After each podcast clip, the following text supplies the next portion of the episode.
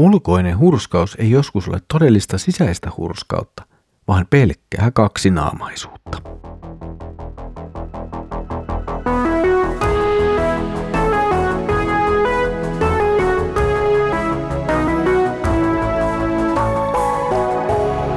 Kirjoitusten pauloissa. Tervetuloa taas mukaan Kirjoitusten pauloissa Raamattu-podcastin pariin. Minä olen Mikko ja katselen teidän kanssanne yhdessä nyt Markuksen evankeliumin jakeita. Kiva, että olet tullut taas mukaan. Edellisellä kerralla oli edessämme kysymys Messiasta ja Messiaan olemuksesta. Oikeastaan siis siitä, kuka Jeesus on. Tänään siirrymme vähän toisenlaiseen keskusteluun ja katselemme sitä, mitä on oikeastaan hurskaus. Mitä on oikea ja mitä on väärä hurskaus. Markus on järjestänyt 2 tapahtumaa ja Jeesuksen puhetta sillä tavalla peräkkäin, että siinä hyvin näemme ensin sen, mikä on väärää hurskautta, ja sen jälkeen meille esitetään oikea hurskaus. Luemme näistä tänään ensimmäisen pätkän, eli Markuksen evankeliumin 12. luvun jakeet 38–40. Suuri kansanjoukko kuunteli Jeesusta halukkaasti. Opettaessaan hän sanoi näin: "Varokaa lainopettajia.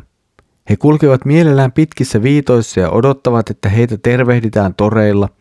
He ottavat synagogissa etumaiset istuimet ja pidoissa kunniapaikat, mutta vievät leskiltä talot ja latelevat pitkiä rukouksiaan vain näön vuoksi.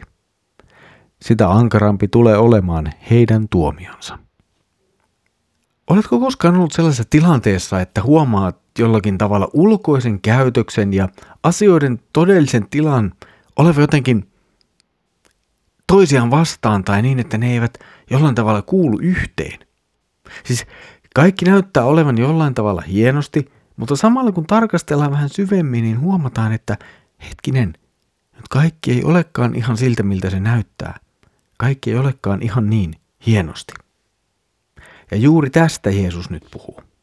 Hän puhuu meille siitä, että näennäisesti kaikki on hienosti, näennäisesti oletetaan ja odotetaan ja näytellään, että kaikki on hyvin, mutta todellisesti näin ei ole.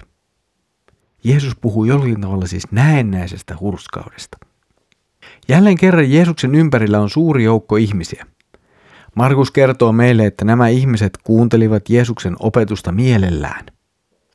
Tämä Markuksen viite tuohon kansanjoukon haluun kuunnella opetusta, se on siinä mielessä jännä lause, että se saattaa viitata joko edeltävään tai sitten tähän tänään lukemaamme jaksoon.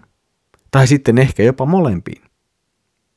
Mutta oikeastaan riippumatta tästä saamme huomata, että Jeesuksen opetus oli saanut suosiota kansan parissa ja Markus tekee tämän hyvin selväksi meille. Kansa kuuntelee mielellään. Ja sitten tämä kansan suosio, se asettuu vastakohdaksi Israelin kansan hengellisten johtajien toiminnalle ja tilanteelle. He eivät kuunnelleet, tai ainakaan kovin monet heistä eivät kuunnelleet, ja vähintäänkin eivät kuunnelleet Jeesuksen opetusta mielellään. Ja nyt opettaessaan Jeesus ottaa lainopettajien toiminnan ja elämän hampaisinsa. Jeesus kuvaa lainopettajien elämää ja heidän kaksinaamaisuuttaan. Toisaalta he kansanopettajana keräävät kunnioitusta, jonka he kansanopettajana tavallaan oikeastaan jopa ansaitsevat. Mutta samaan aikaan jokin on hyvin pahasti pielessä. Lainopettajien näennäisen hurskauden takana oli kuitenkin täysin Jumalan tahdon vastainen elämä. Tämän väärän elämän merkkinä Jeesus mainitsee sen, miten lainopettajat sitten kohtelevat leskiä, jotka olivat tuossa yhteiskunnassa hyvin haavoittuvassa asemassa. Leskistä ja ylipäätään heikommassa asemassa olevista huolehtiminen ja heille oikeuden järjestäminen oli Vanhan testamentin profeetoilla lisäksi aivan toistuva teema. Ja tällä teemalla, siitä että heikompi osaisille leskille ei järjestetä oikeutta, heitä käytetään jollakin tavalla hyväksi tai heidän oikeuksiaan poljetaan, on teema, josta profeetat puhuvat ja jolla Israelin ja Juudan kansaa moititaan ja tuomitaan toistuvasti Vanhassa testamentissa. Kansan hengelliset johtajat olivat jälleen siis vaipuneet syvään lankemukseen, ja näin olivat myös viemässä kansaa mukanaan. Näillä lainopettajilla, heillä oli vastuu opettaa ja ohjata kansaa Jumalan tahdon noudattamiseen, mutta tämän sijaan he tekivät jotakin aivan muuta. He näyttelivät hurskasta, keräsivät suosiota, olivat olevinaan hurskaita, mutta tekivät sen näytöksen vuoksi.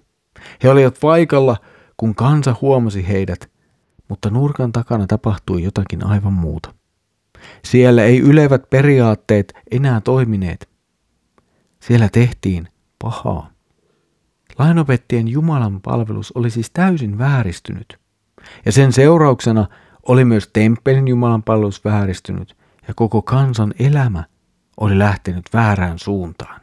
Jeesus siis latelee jälleen kerran todella kovia sanoja lainopettajille. Hänellä on kuitenkin siihen selvä peruste. Nimittäin se, että Jeesus näkee nyt pintaa syvemmälle. Hän näkee kaksinaamaisen esittämisen taakse. Hän näkee todellisuuden. Ja tämä todellisuus ei ollut kovin kaunis. Jeesus ei tarkemmin määrittele, miten lainopettajien touhu oli mennyt tällaiseksi. Mutta kun luemme evankeliumia kokonaisuutena, niin voimme pohdiskella, että tämän taustalla on ylipäätään väärä käsitys Jumalan tahdosta, sekä oma hengellinen ja muu ylpeys.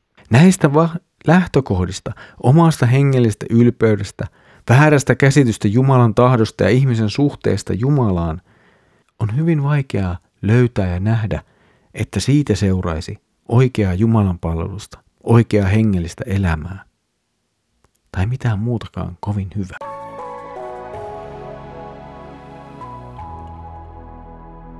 Jeesus kohtelee Israelin hengellisiä johtajia ja opettajia varsin kovalla kouralla.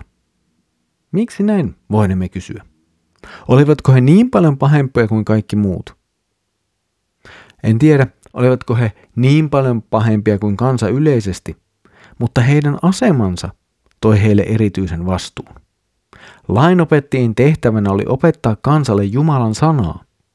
Nyt kuitenkin oli tapahtunut jotakin aivan muuta. Nuo lainopettajat, he eivät täyttäneet tehtävänsä. Jeesuksen sanojen ankaruudesta näemme hyvin hengellisen johtajan ja opettajan vastuun.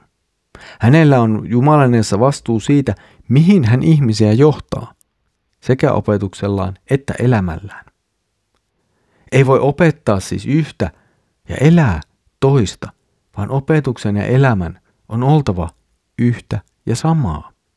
Ja kumpikin on oltava oikein.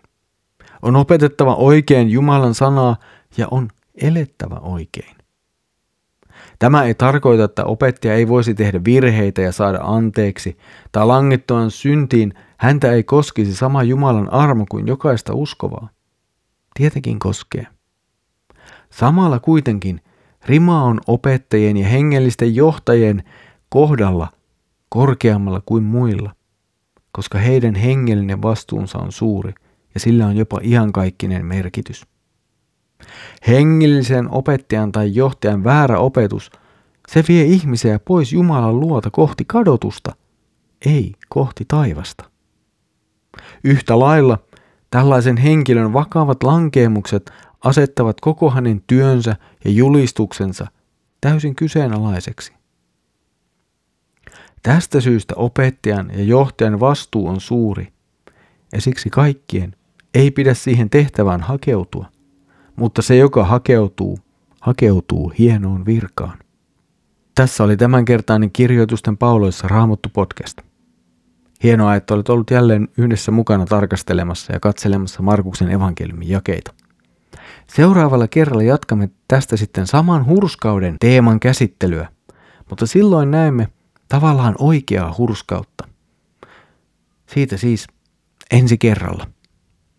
Mutta nyt Herramme Jeesuksen Kristuksen armo, Isä Jumalan rakkaus ja Pyhän Hengen osallisuus olkoon sinun kanssasi.